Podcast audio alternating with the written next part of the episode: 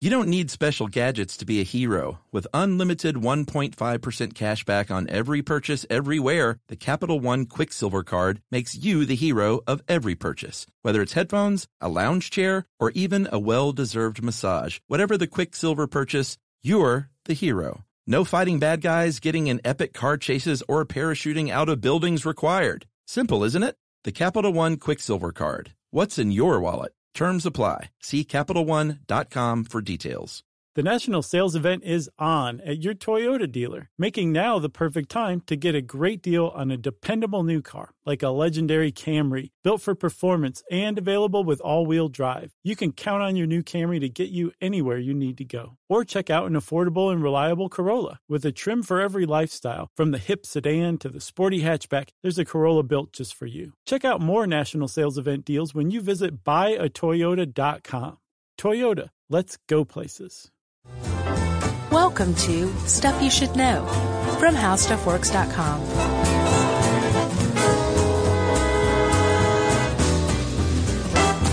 Hey, and welcome to the podcast. I'm Josh Pierre Clark. There's Charles Jacques Bryant, Okay. Jerry. Jelly. Oh, nice. Roland. Are we allowed to tell everyone your last name, Jerry? We've done it before. Okay. What if they go try to find her on Facebook and find out she doesn't actually exist? That it's all just a plant, fake Facebook page that we've created. Oh no, that she she is an actual plant right. She's- that grows in the corner. Yep. Uh, Feed me. I am worried about this one. I'm just going to go ahead and say it. Oh, why? You were worried about the wine one for the same reasons? We didn't do the wine one. I know. That's why. Yeah. That's exactly why. Is no, it the same ex- reason? Exactly for those reasons. Because Totally fine, man. No one people- knows anything about champagne. People spend lifetimes learning this stuff. yes, but we have a show and everyone knows that we s- don't spend a lifetime learning about what we talk about, that we just Ah. do our research and we try to find the most interesting stuff to explain how something works. I know, but these are with anytime it's something where someone is like such a huge, like where it's such a big thing for so many people. Right. Uh, I just know we're going to mess up pronunciations. Yeah. it's French. Yeah. So champagne, Right. champagne. I think that's how Bugs Bunny always pronounced it. oh yeah. So you, you're following a grand tradition. I didn't know he was a drinker. Well, we are going to talk about champagne. It's a little late now. Do you like champagne? I love champagne. Oh, okay. Love it. I don't. I mainly drink sparkling wine. I I don't really drink champagne itself. Mm-hmm. But, buddy, this article made me want to drink some champagne. Well, you do a little prosecco, a little cava. Sure. I don't really discriminate. Okay. I Uh, do. I don't drink any of it. You don't like champagne, huh? Nah, I don't like sparkling wine. It's not, uh, it's just not, it's not for Chuck, as they say. I gotcha. I As- love as it. they say. Love it, man. Um, I, I particularly love Chandon out in, uh, California. I will say one time at a party though, many years ago, like in the nineties, I drank a lot of just champagne, only champagne This might be why you don't like for champagne. the only time in my life. No, I actually, uh, I felt like a 12 year old girl. That was wonderful. oh, that's your problem. No, champagne is, um, no, no, no. I mean, silly and oh, I see. bubbly I and see. fun. Like I played hopscotch and stuff like that. Yeah, I know. That's terrible. Why would you ever want to do that again? I don't mean I felt like a girl because I was drinking champagne. That's what I thought you meant. I was No, like, no, well, no. there's your problem. Champagne's not a girly drink. No, not I'm at all. sure there's plenty of people out there who do think that. Buddy, I will drink pink champagne at a, a With your finger up. at a, a bullfight. Oh, gross. you got to do something to wash the pain away. Uh, yeah, it's just not for me. Uh, and that gave me a such a bad headache the next day. I, I didn't uh, go back Oh, to the yeah. well. I'll have you know, I'll have someone if someone wants to toast me. Yeah. I won't go. No, I'm not drinking that. well, you were probably drinking pretty sweet champagne, weren't you? Mm, Usually, the, remember. the higher the sugar content in anything, the the more um, of a hangover you're going to have. Yeah, I don't know. Well, I love it. Good. You mean I've been to Shandon twice? Okay. Went on a Shandon cruise once. Wow. Big fa- fans of Shandon. Where is that? Hint, hint. uh, it's out in um, Napa, Napa Valley. It's famously attached to Moet and Shandon. Uh huh. And then Shandon went and said, hey, we're going to open up something in California too. Gotcha. I said, cool. Because their terroir is It's got to be beat. It's got good terroir. And that's another thing too. This is what I'm nervous about. I'm not nervous about getting it wrong. I'm nervous about coming across like a, just a complete jackass sophisticate. You know, I, I'm not at all. I just like champagne. I, I'm, I I know more now about champagne doing this research for the last couple of days Uh-huh. than I ever had before. So I definitely don't put myself out there as like a, um, a- an expert in any way, shape or form. All right. So that's called So everybody put your emails away. 10 Minutes of Caveats by Josh and Chuck. See, that was French and you pronounced it great. Caveat. Is that Latin? Uh, all right. Well, I, I guess if you don't know anything about champagne, you might have noticed that we already said both the word champagne and sparkling wine. And, um, I think most people probably know this, but some people may not. Um, Champagne is a region in France and, uh, technically you were only supposed to say champagne for sparkling wine if it comes from that region. Right. So all champagne that's sparkling wine is sparkling wine, but all sparkling wine is not champagne. That's right. That, that, I think that simplified. it. Uh, in Champagne itself, the region is about an hour and a half, 90 minutes or so northeast of Paris. or East. And this um, article points out that it's one of the least visited regions of France, but I bet I bet they have their fair amount of enthusiasts that go to I the would region, guess so, sure. but maybe just not as many. I don't know. It's the south of France or other Burgundy, maybe. Right. Well, Burgundy comes to mind for sure. Yeah. Um, apparently Chablis. I didn't realize that that was a, a wine growing region. Did you? I don't think I did. And the uh, very famous Mad Dog region. right. El, Le Natrin. so silly. So, um, the, so champagne is a region. It's also a sparkling wine. But yeah, like you said, you, you can't make sparkling wine outside of this, this champagne region. And you can even make sparkling wine inside of the champagne region. And unless you're following a very strictly controlled process within this particular region of France, you are not allowed anywhere in the world to call your sparkling wine champagne. It's it's what's called an Appalachian Appalachian. hmm, No, that's a mountain range. it's what's called a um, Appalachian Trail. a- Appellation d'origine control, or AOC is what we're going to call it. But it's basically the same thing with um, bourbon here in the United States, right? Yeah. where you have to follow specific rules and you have to make it within a specific region. Mm-hmm. And the whole point is it's, you don't want just any schmo making something that's similar to your product, Right. but not nearly as good. That's not going through anywhere near the painstaking amount of process um, and labor that you're doing, and still call it the same thing you're calling it. You don't want to do that. Yeah. so, and so that- you have to sure. re- restrict it. especially the French, you know, they, they're not going to be all willy nilly about that. Mm-hmm. That's their region. Yeah, apparently there's something like 84,000 acres, which I don't think is a lot. And what are those cities? The two main city are Rem and Epernay. But, uh, we even have a thing in here that says if you say Rem, then you're an American city slicker. Uh, if you say Reims, Oh, okay. Rem I've seen But plenty. Reims is what they say in the, uh, in the help me out article that we got. I think you just earned some fans in France with that one. Uh, well, by any other name, it is still champagne and those are the cities. And there are but three grapes that you can use to make champagne. You can't just say, uh, Oh, that, that muscadine looks nice, like they do here in Georgia. Right. Just throw it in a bottle and ferment it. Yeah. Uh, Here, Petey, put this in your mouth, chew it, spit it up in the bottle.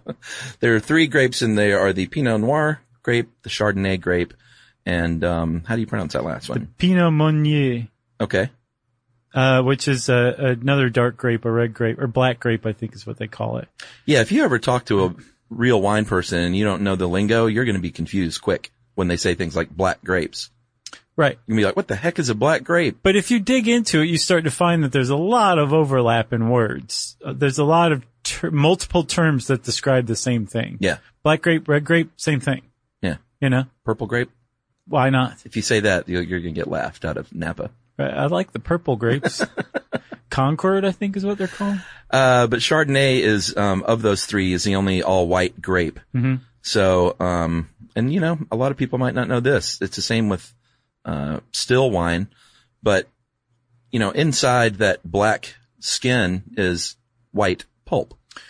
Yeah, depending on when you pick the grape. Yeah. So if you pick it early before it has a chance to turn reddish, you can conceivably squeeze clear or white grape juice from red or black grapes. That's right. And that's what's happening in the case of champagne. Yeah, because if you look at it, you're like, well, I, I mean, this is, this is clear. How is this made from red grapes? Well, as we'll see later on, you have Dom Perignon to thank. We should- Well, we should go ahead and s- talk about that, I guess. Well, let's talk about Champagne a little bit for first, and then we'll get to Dom Perignon. So the region itself is pretty ancient. Yeah. Um, the first vineyards in Champagne were planted by the Romans, who also uh, mined chalk in the area. And there's extensive chalk quarries that are underground that have served as champagne cellars for generations. So the place has been making wine. The region has been making wine for millennia. Um, but it wasn't until about the 16, 1700s when they really kind of took what was a naturally occurring problem, which was carbonation happening in their wine. Yeah. And, and went to town with it. They said, if, if you can't beat them, join them. So they, they took this thing that was viewed as a flaw in their wine, carbonation, sparkling wine, and they figured out how to make it even more so and made it its own thing. yeah. And that, um, in that region, that chalk is very key to, uh, what you end up getting because it's very reflective because it's white. It is. So it reflects the sunlight from the ground back up to the leaves, right? Yeah, it's a very unique region. Like, a- and apparently it's, uh, like if you stumbled upon that region today in our advanced winemaking techniques Right. and sparkling wine techniques, you probably wouldn't say, Hey, this is a great place to have a vineyard. Right. You go, sacre bleu, the soil is terrible. Uh, well, you might, um, because it's, I think it's a little tougher to grow. Like it, there's a very fine line between getting a, a successful, uh, harvest in that region, It- which is makes it, I think, very special. Yeah, it does. Like, um, a- apparently they have cold, short, wet growing seasons. And apparently that's where the original, um, sparkling wine and champagne came from. It was a freak of natural, um, natural climate and natural conditions, growing conditions, right? Yeah. because as we'll see, a, a second um, fermentation is what creates the carbonation. Yeah. and that would happen naturally because they they would harvest the wine, make wine, store it, and then it would get um, cold all of a sudden, like early before the fermentation process was done. Right. So fermentation would basically stop. But then there'd be a lot of sugar and yeast left in their wine that hadn't fermented when they started it. So when um, spring came around again and things started to warm up, a second fermentation process started, and that's really what kicked off the bubbles. Yeah. But for a long time, the people in in um, Champagne in the Champagne region were tearing their hair out because they didn't want this. It was a sign that their wine was terrible Sure. or poorly made. And like I said, it wasn't until Dom Perignon came along, um, who didn't like it himself, uh, but was one of the people who created a lot of the techniques that helped um, establish Champagne as the sparkling wine capital of the world. So he didn't care for it? No, he didn't. He didn't. Um, he could. He called it uh, mad wine. I think is what he called. He was it. a monk, though, right? yeah. He was a Benedictine monk in the area, and in an he was the cellar master, Uh-huh. which is um, if you are a cellar master, uh, you are in charge as far as champagne goes with c- basically making the master blend of the champagne. Are you talking about the cuvee? Yes, the cuvee, and when you put it together, that's the assemblage, right? That's right. So Dom Perignon was the guy in charge of that for this abbey. He was a monk. His, Yeah. his name was Pierre Perignon. Dom is like monk. It denotes you're a monk, Yeah. a Benedictine monk. And um, he was one of the ones who established a lot of the groundwork for creating sparkling wine, creating champagne. Very interesting. Like um, up to that point, you would have um, sparkling wines in your cellar, but they were using like wood and hemp to like stop these bottles. Well, that didn't work all that well. Yeah. Bottles would very frequently explode and cellars were very dangerous places to be because one, one of these stoppers came out, it'd shoot across the room, hit another bottle, and that bottle stopper would come out. And all of a sudden you'd have a chain reaction of these wooden stoppers like flying at your head. it's like a Bugs Bunny cartoon. Yeah, or Three Stooges or something, right? So, um, Dom Perignon came up with the idea of using cork stoppers in thicker English type bottles, Yeah, which that could was the key. withstand the pressure. Yeah. Um, holding them down with little rope muzzles. Now we use foil and wire. Yeah. What's that called? A muzzle? Yeah. Muzzle. There, there's a French word for it, but I can't find it in my notes. Muzzle. Well, It's something like that. So he came up with a bunch of stuff. He also was the first one to start blending wines from the region. And as we'll talk about in a few, um, that's the basis of champagne. You, it's a blend. Champagne, champagne is a blend of wine. That's right. Should we take a break? and Let's. Collect ourselves? Yeah. I'm getting excited. Don't you want some champagne? Nope.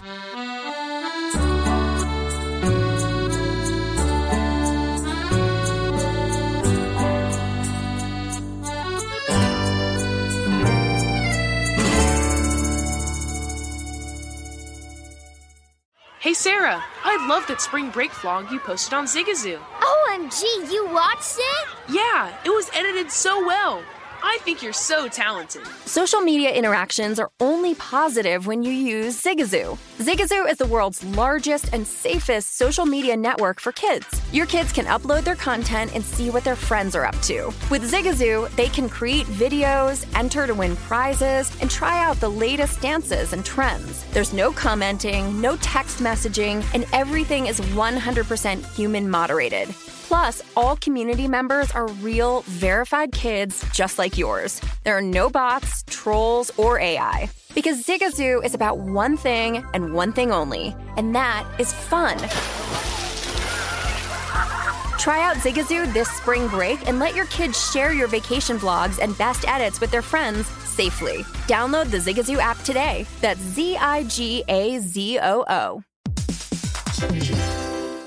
Hey everybody, the national sales event is on at your Toyota dealer, making now the perfect time to get a great deal on a dependable new Toyota truck, like a rugged half-ton Tundra. That's right. Workhorse by nature, powerhouse by design. The Tundra combines raw capability with premium comfort and advanced tech to fuel your wildest adventures. And with the available iForce Max hybrid powertrain, you can take electrifying horsepower farther than ever before. Or you can check out the fully redesigned Tacoma, delivering trail dominating power and captivating style. The new Tacoma was born to make your off-roading dreams come true. And with new available tech, this legendary truck is getting even better. And when you buy a Toyota truck, you buy Toyota dependability, meaning your truck will hold its value long into the future. So visit your local Toyota dealer and check out amazing national sales event deals when you visit buyatoyota.com. Toyota, let's go places.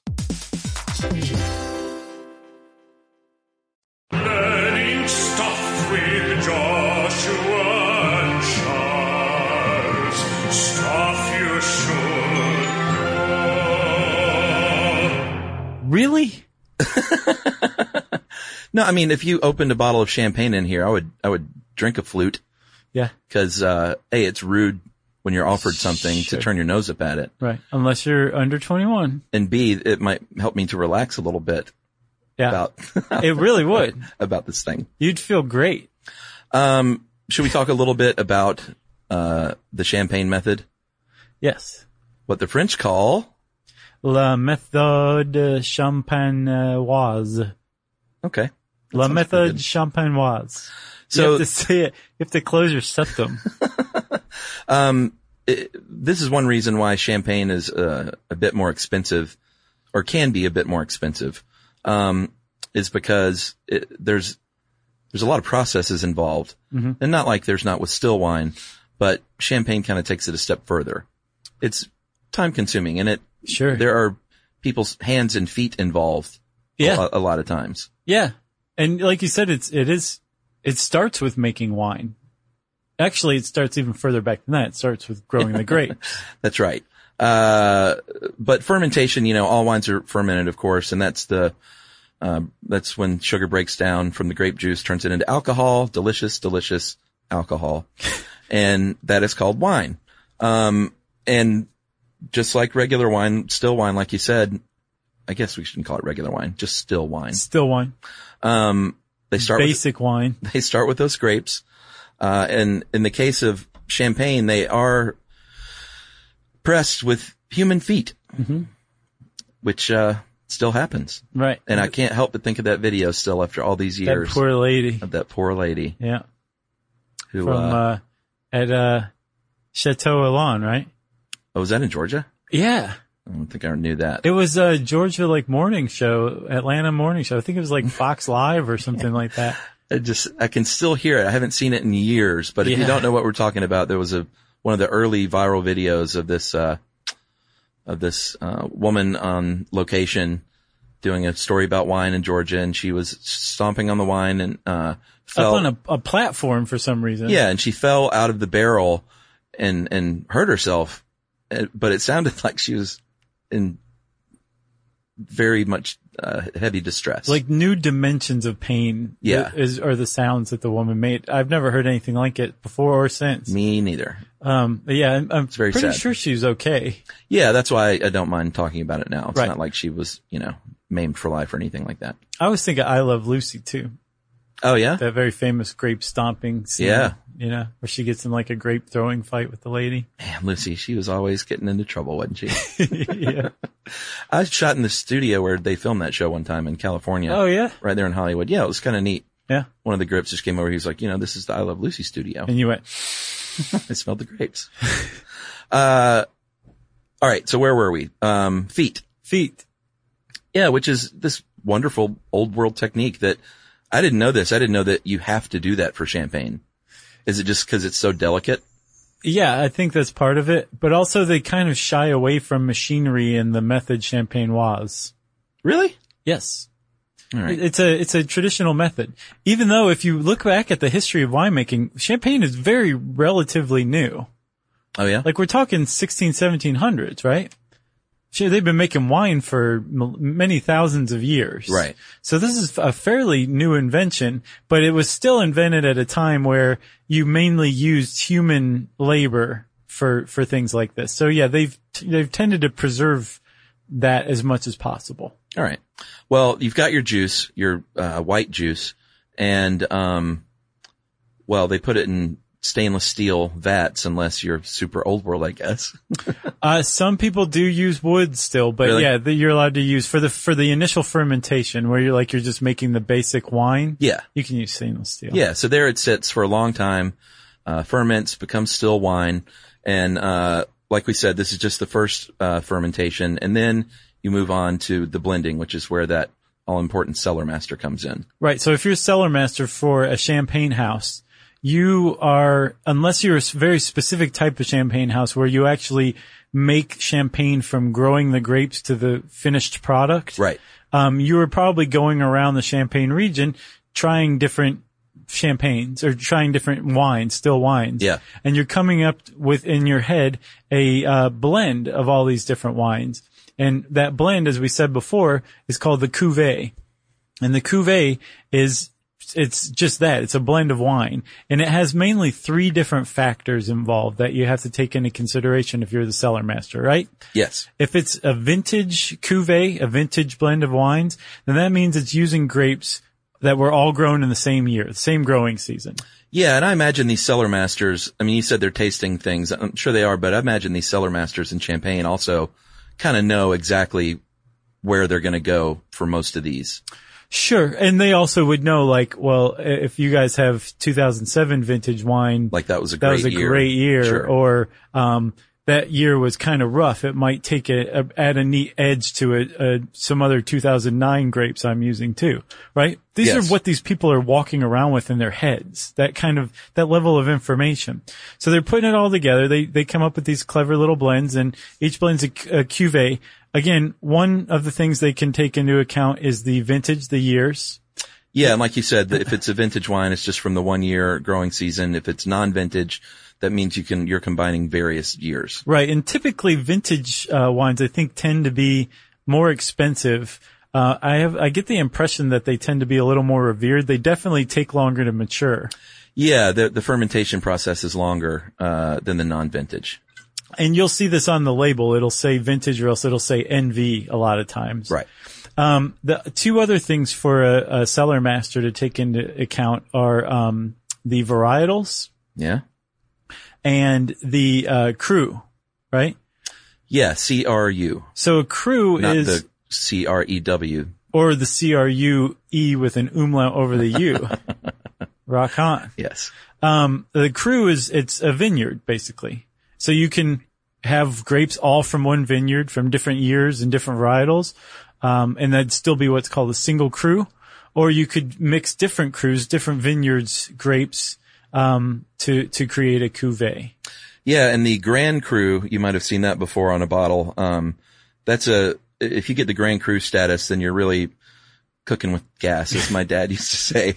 Uh, in the mid 1980s, um, well, initially there were only 12 villages that had that Grand Cru status, and then in 1985 uh, they expanded that to 17, because five more villages, and I'm not going to try and pronounce all those, were Yeah. added to the list. And um, it says here that less than nine percent it's incredibly low. Of all the vineyard land in Champagne has a 100% Grand Cru rating. Right. So again, 84,000 acres, only 9% of that is the top rated. Basically, it's saying this land is the primo land for growing champagne grapes. Yeah. So if you get grapes that are grown there by these people who really know what they're doing, it's, you're going to pay through the nose for it. Sure. So a Grand Cru um, champagne is going to be pretty expensive, but there's a there's a reason behind it. Yeah. It's not just marketing. No, and varietals too. Like you said, there's three grapes, right? Yeah, just those three. And depending on how you put them together, you can come up with a, a type of cuvee as well, right? So Blanc de Blanc means white of whites. That's made just with Chardonnay grapes. Uh huh. Blanc de Noir is made with um, just one of the other black grapes, either the Pinot Meunier or the Pinot uh, Noir. That's right. Um, but all those three things are factored together to create a specific cuvee. Well, and then you've got your rosé that you mentioned earlier. Oh, yeah. Uh, your pink wine, or as my friend Stacy calls it, pink crack. It's good stuff. She gets a hold of that stuff. Watch out. Yeah. Um, and that is, uh, well, they, they, there's a couple ways you can do this. Um, sometimes you leave some of the, uh, skin for a little bit of time, but these days, more or less, you're going to be adding a little bit of the red wine, um, Pinot Noir red wine to the cuvee. So I think those Like are the different. still wine. That's different. If you leave the grapes on a little bit, you're going to have pink champagne. If you actually add red wine afterward, you're going to have rosé champagne. What's the difference? It says here rosé is also known as pink champagne. I've seen, I know, this is what I'm saying. So it gets confusing because you Yeah. definitely get different things from different sources, but I have seen in mul- multiple places that Uh-huh. when you add red wine, that's rosé and that keeping the grapes in is, is pink champagne. Interesting. But, um, apparently there's something like 3 million bottles of red wine are set aside every year just to make rosé champagne. What a waste. Man, I'm really, I'm, I'm changing your mind about champagne. Uh, no, you're not. I'm Um, going to. Emily likes rosé. Mm, Rosé champagne? No, I mean, she'll have that, but just still rosé. There's also rosé with gas that's not champagne. It's Yeah. just a little gassy. It's it's kind of different. Yeah, I'm That's just good not a too. fan of all that stuff. Uh, yeah, I love it. Yeah. I, and it's not like I discriminate against wines either, but um, I'm I'm definitely prefer champagnes or sparkling wines over still wine, Yeah. like any day of the week. Yeah, yeah, we're the opposite Yeah. in more ways than one. uh, are we at the Riddler yet? Cause this is my favorite part. Uh, so oh, we've got the blend. Uh huh. And once you once you blend it, you uh, have to put it in bottles. And one of the things, Chuck, about the AOC, this uh, method champenoise, is once you put it in that bottle, it stays in there until the person who buys it and drinks it takes it out. Yeah. You have to keep it in the same bottle. Yeah. All right. Yeah. Why would you switch bottles? That'd be weird anyway. Um, well, you'd you used to want to decant it to get sediment out. Um, you might just put it in one bottle to reuse the bottles. Who knows? Ugh. but you you once you put it in the bottle, it's got to stay in the bottle. And after that initial cuvee is blended, they put it in the bottle and they let it sit. And depending on what kind, um, what kind it is, if it's non-vintage, it's going to sit there for 12 more months. Yeah. For a total of a minimum of 15. Yeah, at if, least. If it's vintage, it's going to sit there for uh, another three years and just age in the bottle. That's right. And so at this point, you're going to start, you want the bubbles. So you're going to start that second fermentation process by adding uh, sugar and yeast. Then you drop the temperature on your cooler uh, to about 50 to 60, uh, which is cooler than the initial fermentation process. And, um, well, You can also do this in the tank. Like there are different methods, but Right. That's the that's called the um, Charmet method. the tanks. Yeah. But I think the old world method is well, geez. You can't use tanks. You got to use bottles. And I don't even think old world is the right term. that's oldish. I'll just say old, but I think old world means something very specific with wine. Oh yeah, I could see that. I think it means non-Californian. See, this is where we get in trouble. uh, so this is a very slow fermentation process, the second one. And, um, the yeast is, is living and dying and those cells are breaking apart. And it's this really interesting process is going on inside that bottle. Yeah, it's eating up all that sugar that you added in what's called the liquor de tr- tirage, right? And when you add that in and you add the yeast in, the yeast are like, this is great. We're going to live here for generations, eons by our time table. Yeah. Like look at all this delicious sugar that we can eat. And they eat it and eat it and they eat all of the sugar in this second fermentation process. And what we're doing here now is recreating those, that natural fluke of a condition where it would get cold and then warm up again. Yeah. And that second fermentation process would start to make the CO2. Same thing's happening here, but this is a very controlled version of that. Sure. So the yeast is eating it, and like you said, they're dying and breaking open. And so when you're drinking champagne, part of what you're drinking are the the internal remnants of yeast cells that have spilled their contents into the champagne. That's why I don't drink it. But they also leave behind some stuff you don't want to drink, which are the cell structures, and that creates what's called sediment. It's basically leftover cellular structure of yeast cells, and you want to get that out. Yeah, and that's uh, through a process called riddling. And I mentioned the riddler is my favorite uh, person in this process. It's a pretty thankless job to be the riddler. Is it? I think so. I'll bet you get a lot of free champagne. Well, sure. That's thanks. Yeah, but it, it's uh, very solitary and redundant, Yeah. Oh yeah. repetitive. Yeah. Uh, so this Riddler, they, the wine at this point is stored upside down at a 75 degree angle. And that is, uh, allowing all this, all these dead yeast cells to collect down near the, the neck. Um, they by hand go in every day and turn these bottles one eighth of a turn. 20,000, 30,000 I saw, bottles Uh, I saw up to forty thousand. a day. yep. They do this by hand Yep. and they're just rotating these. Uh, it's, I can't imagine doing this. I mean, it's your life's work. You got to really be dedicated to your craft to be a riddler. And it takes about four to six weeks of this this um, dedicated attention. It's a very fast process though. If you've ever seen a riddler at work, Oh yeah. you know? But they have to remember that they turn the bottle, so they make a little chalk mark on each one. Yeah. or- or Forty thousand else- times in Oh, Sure. a day. Yeah. Man. It's amazing. So they they they're turning the bottle, and like you said, it's turned up in an angle. And the whole point of this is that you're slowly, because you don't want to disturb the champagne. It's still in, it's still maturing, right? Mm-hmm. Um, but this is toward the end of that maturation phase, either that 12 month or that 36 month minimum. And as you're turning it, what you're doing is kind of shaking the bottle a little bit too, and you're just trying to get the the yeast cells, what's left of them, to move toward the neck Yeah. right? And the whole point is this is called maturing on the lees. And the lees, I think, are what the, the sediment is called possibly, or else what the, yeah, I think that's what it is. Okay. I think. and as it goes down and accumulates at the, toward the front of the neck, you now have, uh, one of the last steps called disgorgement or disgorgement. Yes. And what you have is it's just a, a thing of sediment is that it's accumulated at the neck and you put it in an ice bath. It's really amazing how they do this. Yeah. And then what they used to have to do was they would pop open a bottle, decant it, Yeah. filter it, and um, they would uh, pour it back. So it's filtered. Because one of the things you'll note about champagne is it's very clear. And it undergoes several different clarification steps, but that would have been one of them. This is the same thing, but this one is way cooler. They put the neck in an ice bath, a salt ice bath. So you know it's really cold because you know salt lowers the freezing point of ice water. Yeah, and at this point, that's going to create a little yeast plug, which is so gross It sounding, is. Uh, up there toward the neck. And what they have to do then is get that plug out of there while maintaining the integrity of the rest of the wine that's inside. Yeah, like you're gonna lose some champagne. It's Yeah. not a perfect procedure. Well, yeah, I mean that's part of the process is to lose some because then they add stuff back in, Right. which we'll get to. Yeah.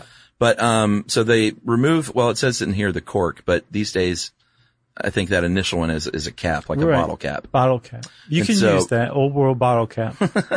And uh, you know, go on YouTube and look at uh, a Riddler at work, and and just check this out. It's it's pretty neat. Like it's a fast process as well.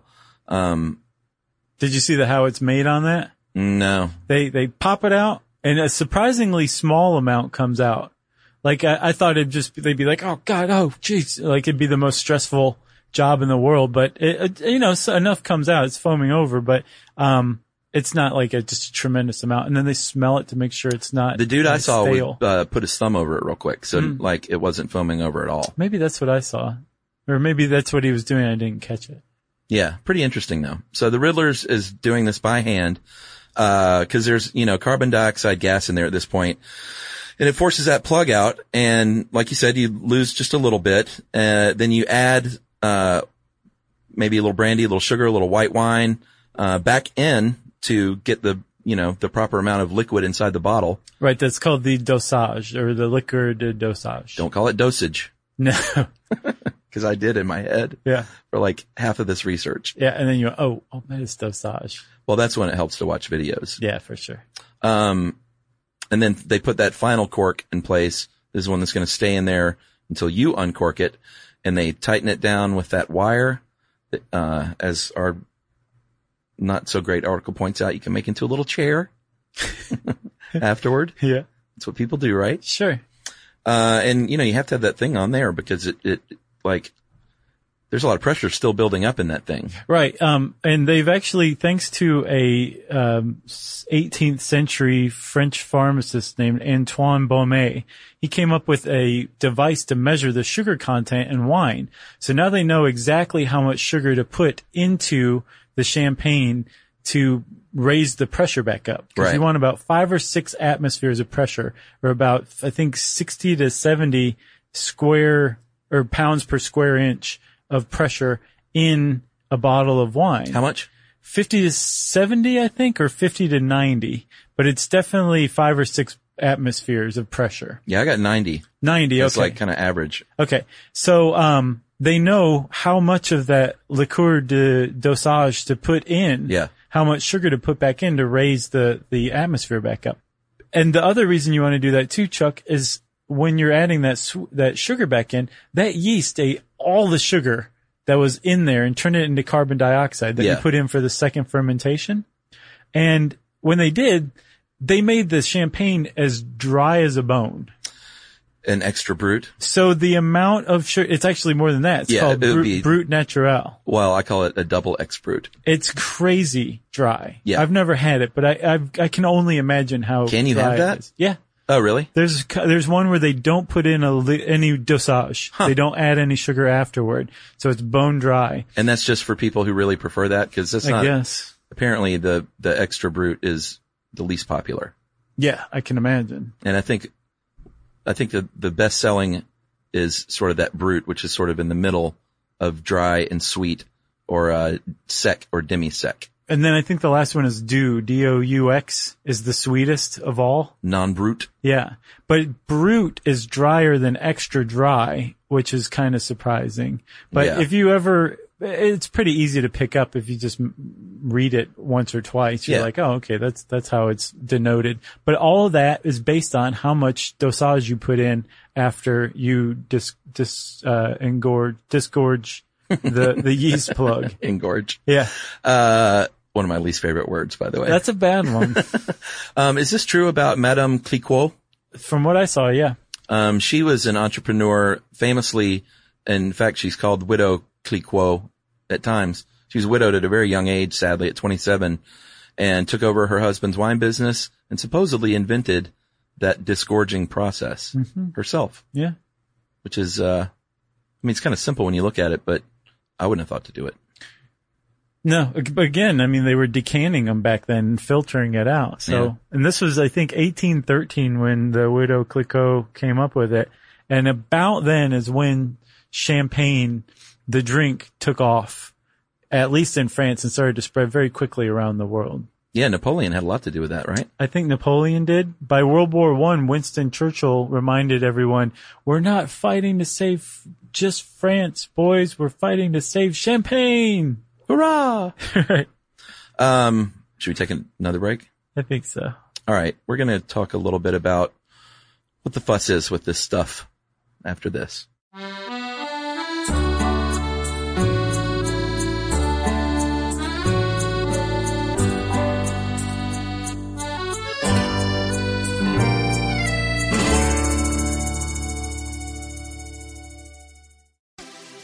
Have you heard about the social media platform for kids? It's called Zigazoo. It's a great place where kids like me can come together to make fun videos. Zigazoo is moderated by real, live people who review content before it's posted on the feed. Oh, I especially love the dance challenges. So much fun. Oh, and there's no comments or messaging, so you don't get any of that negativity that's all over other social networks. All my friends love it. I love that it's Kid Safe COPPA certified. Uh, I don't know what that means. It means it has built in privacy protections for your online data. Uh, that's great, but I wouldn't be doing Zigazoo if it wasn't fun. She would not be doing it if I didn't think her data was safe. Zigazoo, the world's largest social network. For kids. Download the Zigazoo app today.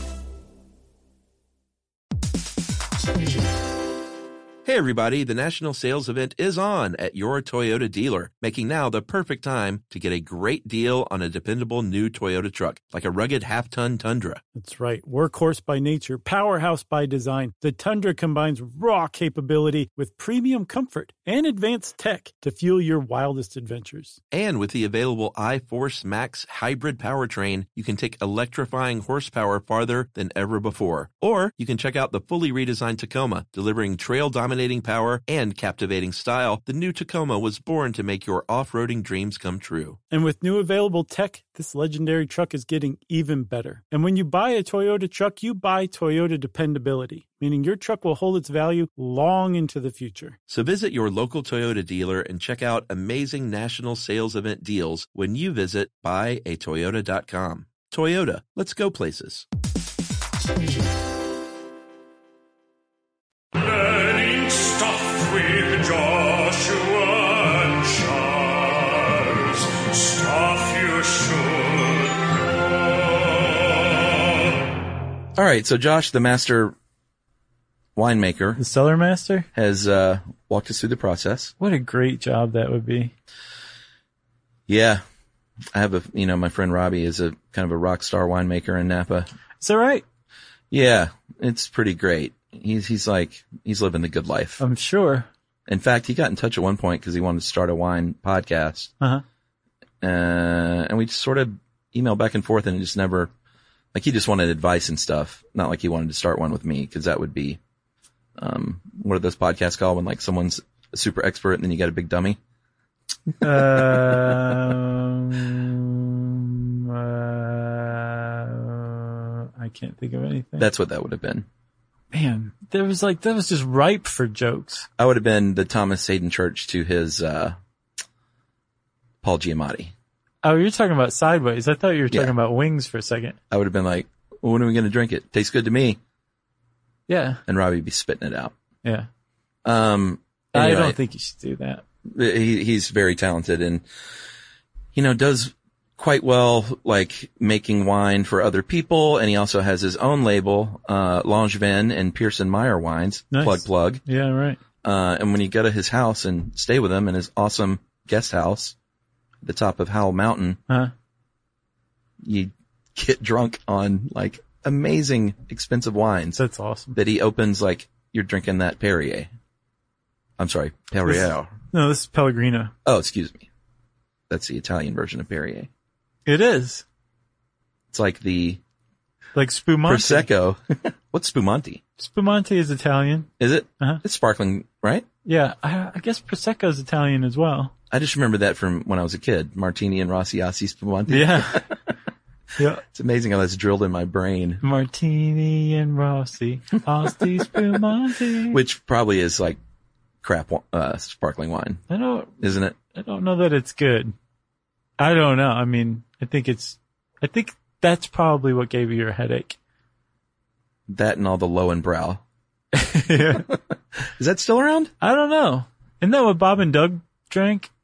From no. Strange Brew? No, they drank some sort of. Was it made up? No, I- they drank Molson.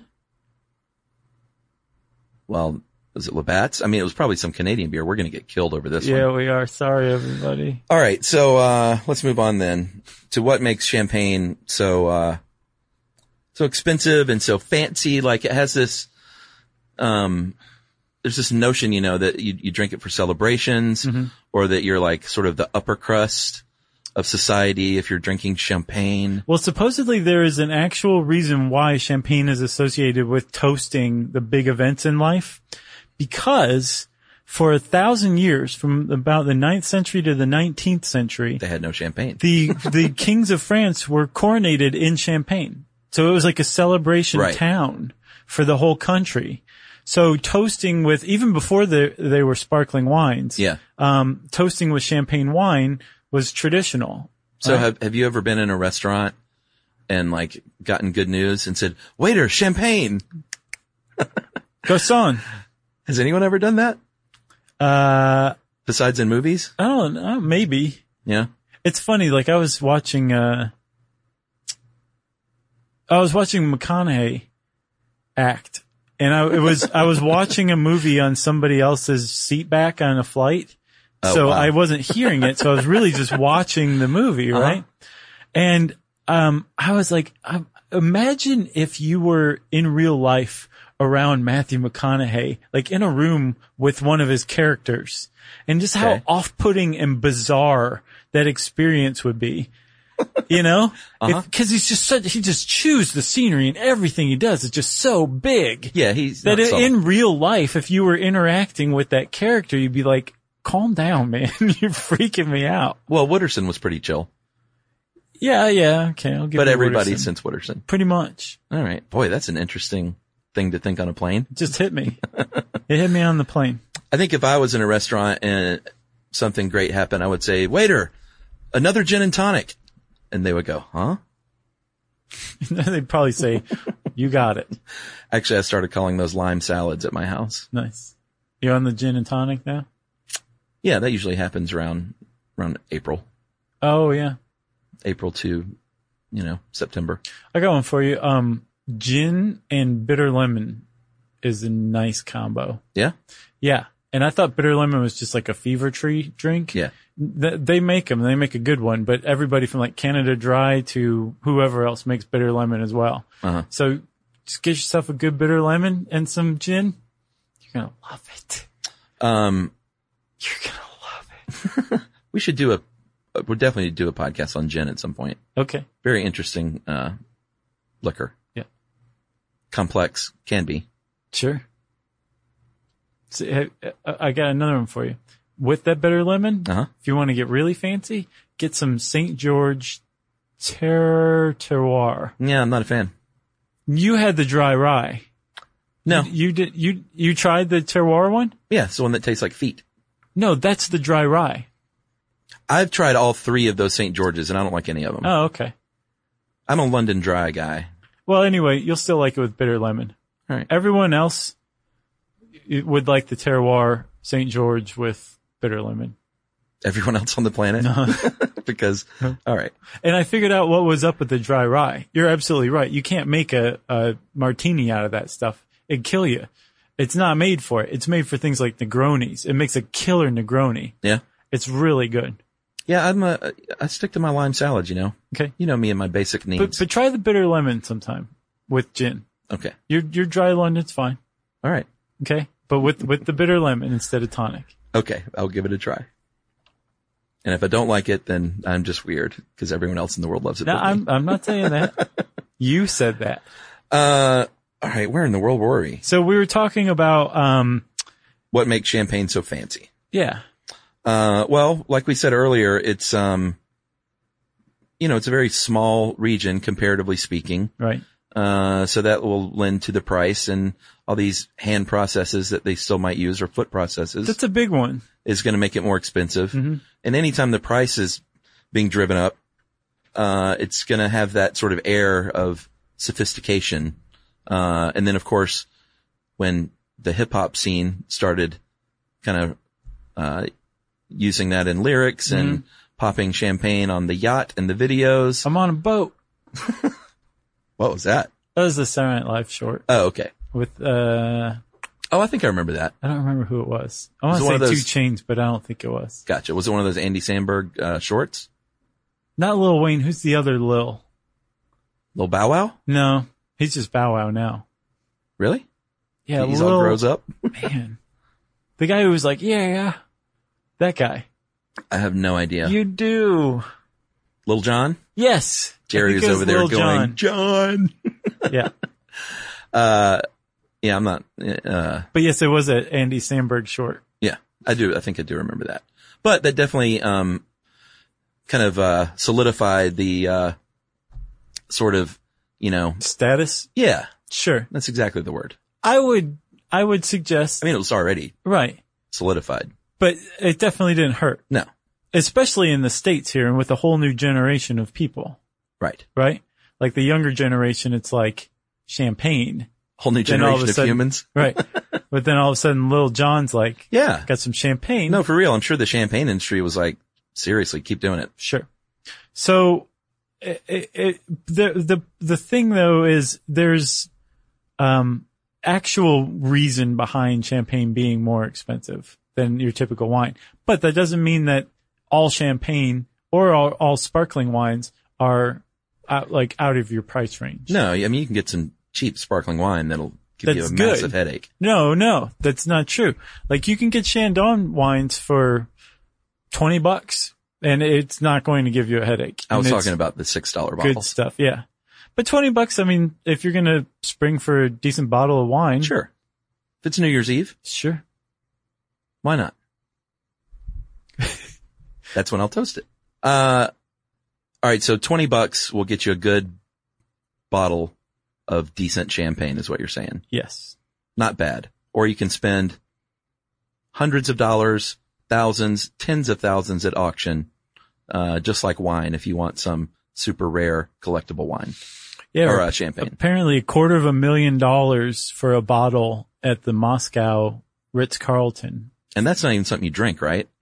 Uh, If you're a jackass, sure. But I mean, if you're, you have to be a jackass to spend a quarter of a million dollars on a bottle of champagne anyway, you better drink it, frankly. But champagne you don't keep, right? You can, you can. And so there's a lot of misunderstanding about it, right? So a lot of people think that you keep champagne standing up. You do for about the first month, but if you're keeping it in a cellar, you want to keep it on its side like any bottle of wine. You want the, the wine touching the cork. But the reason that champagne actually ages in the bottle, it's just like wine.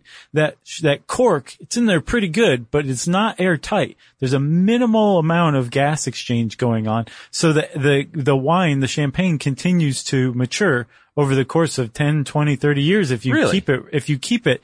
The, the key to champagne apparently storing it is you want to avoid temperature fluctuations. You want to keep it at about the same temperature for the whole time you have it stored. So bury it in your backyard. Sure. It- as- yeah, on its side deep. and leave it there. Yeah. Uh, and it will, you will find that all the worms drank it. You'll be like, worms! Bury it under the frost line. and you want to keep it out of the sunlight too. Well, underground. But apparently as it ages, I've never had old champagne, but as it ages, its taste starts to mellow.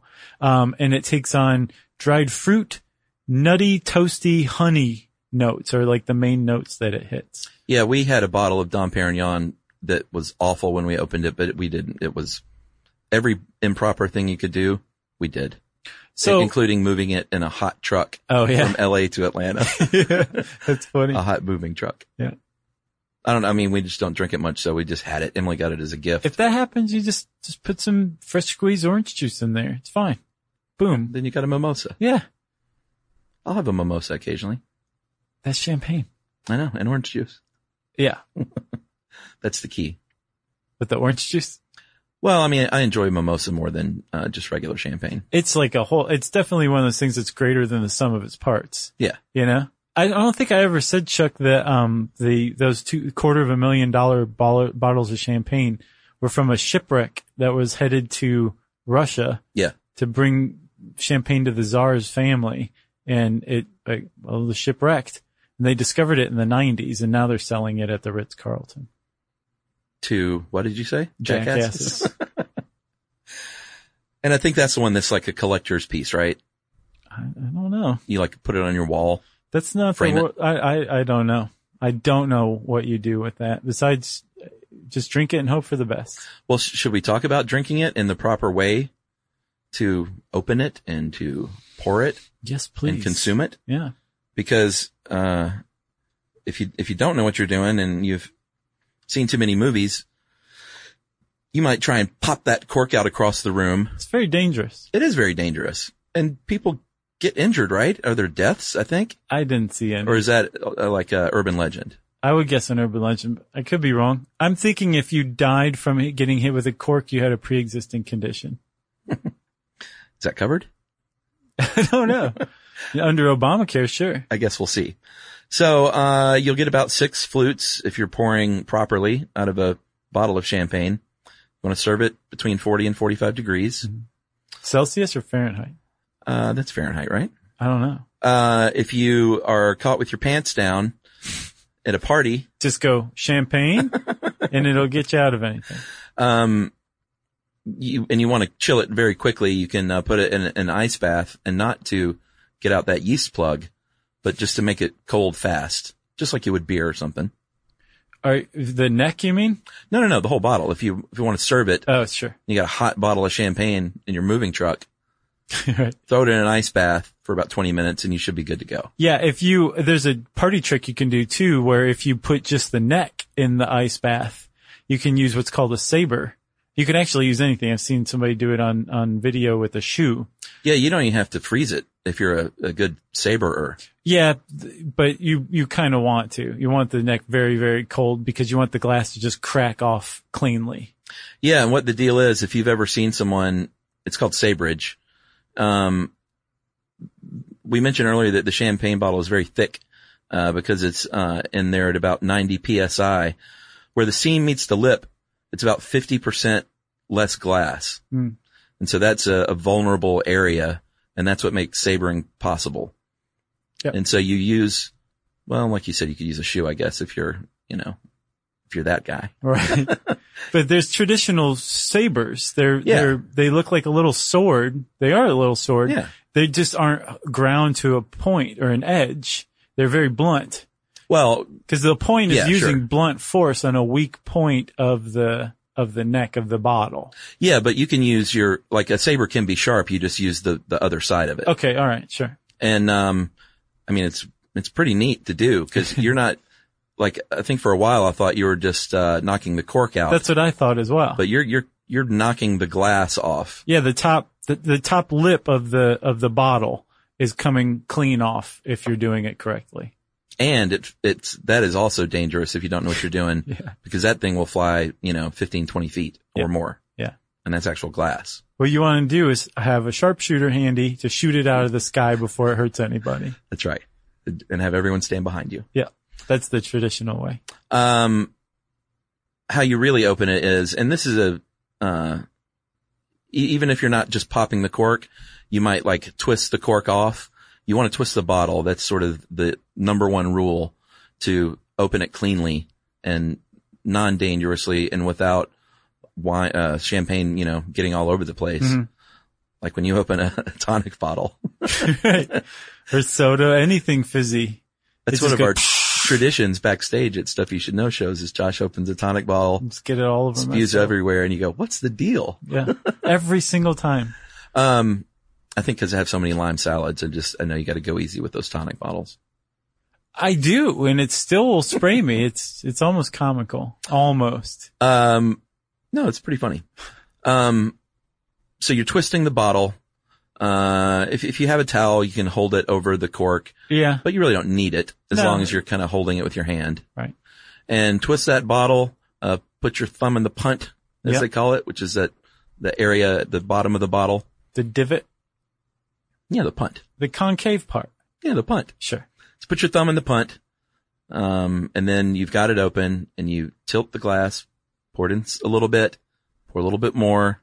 Uh, you want about three quarters of a flute. and uh, put your pinky up and go to town. Yeah, and uh, I did a brain stuff on what the best kind of glass for champagne is, and apparently the tulip is. It's a combination Uh-huh. between the coupe and the flute. Um, you've probably seen it before. The- no, I didn't see that one. It's a no, oh, I thought you meant the episode. no the the tulip glass. yeah, I've seen tulips. Um, but apparently they allow for the most sparkle. And if you, if you have the, so the bubbles coming up, the French call effervescence. And if you look at a glass of champagne that you're just holding there in front of you, when they bubble up to the top, they accumulate into a foam. And, uh, that is called mousse, like chocolat mousse. Remember Top Secret? Oh yeah, Yeah. It, but it's not that. It's just mousse. Right. Is what they call it. Or foam is another way to put it. Yeah. That's what they call it. And so actually when you're creating the, um, second fermentation process of the, um, champagne making with the, the method champagne was, uh huh. it's called, um, the prise de mousse or the foam creation. Wow. Lot, there's a And that's lot. why you pour it slow too, because if you go too fast, it's going to get everywhere, Yep. like your tonic. And then you pour it three quarters full and you toast and say, huzzah, huzzah, huzzah, I think is the traditional Yeah. thing you're supposed to say. So you like champagne yet? No, it's just not for me. That's fine. Don't feel bad for me. I won't then. uh, if you want to know more about champagne, go get you some. Uh, and in the meantime, you can type that word in the search bar at howstuffworks.com. And since I said search bar, it's time for listener mail. All right, I'm going to call this one, uh, well, getting the nomenclature correct. Something we always strive to do and don't always do. uh, hey guys, let me start by saying you've been listening to your show for two years. You've added so much joy, laughter, and knowledge to my life. Uh, I know you're always intentional and sensitive about the language you used on your show. And while listening to the MS episode, I noticed something I've heard you two say in the past. Uh, I work in suicide prevention and hope to change the culture and reduce the stigma around suicide. As you know, one of the first steps of doing that is examining the language we use.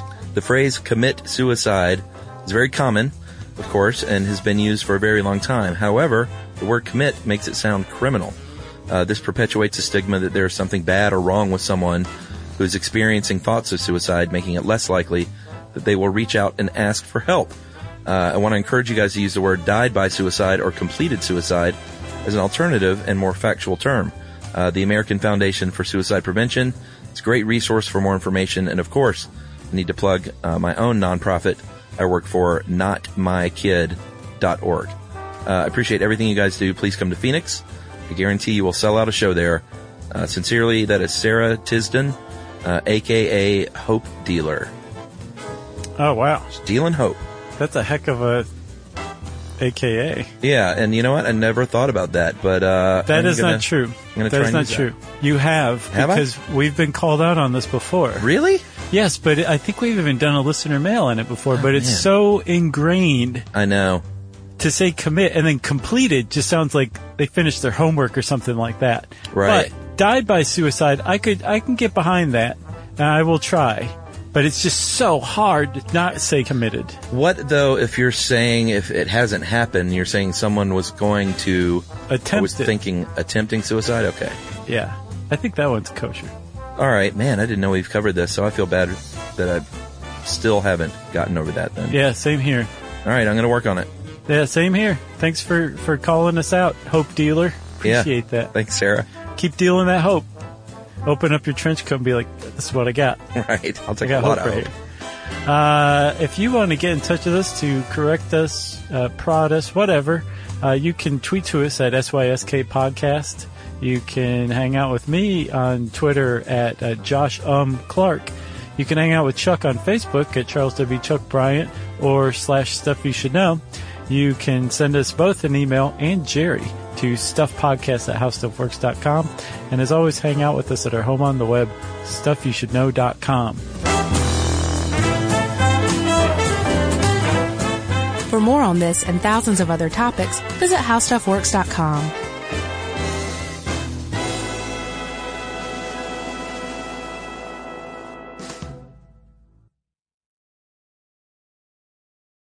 Hey, Sarah, I love that spring break vlog you posted on Zigazoo. OMG, you watched it?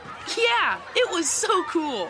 I think you're so talented. Social media is only positive with Zigazoo, the world's largest and safest social media network for kids. In Zigazoo, all community members are verified kids just like yours, and all content is fully human moderated. Try out Zigazoo this spring break. Download the Zigazoo app today. The national sales event is on at your Toyota dealer, making now the perfect time to get a great deal on a dependable new car like a legendary Camry, built for performance and available with all wheel drive. You can count on your new Camry to get you anywhere you need to go. Or check out an affordable and reliable Corolla with a trim for every lifestyle. From the hip sedan to the sporty hatchback, there's a Corolla built just for you. Check out more national sales event deals when you visit buyatoyota.com. Toyota, let's go places.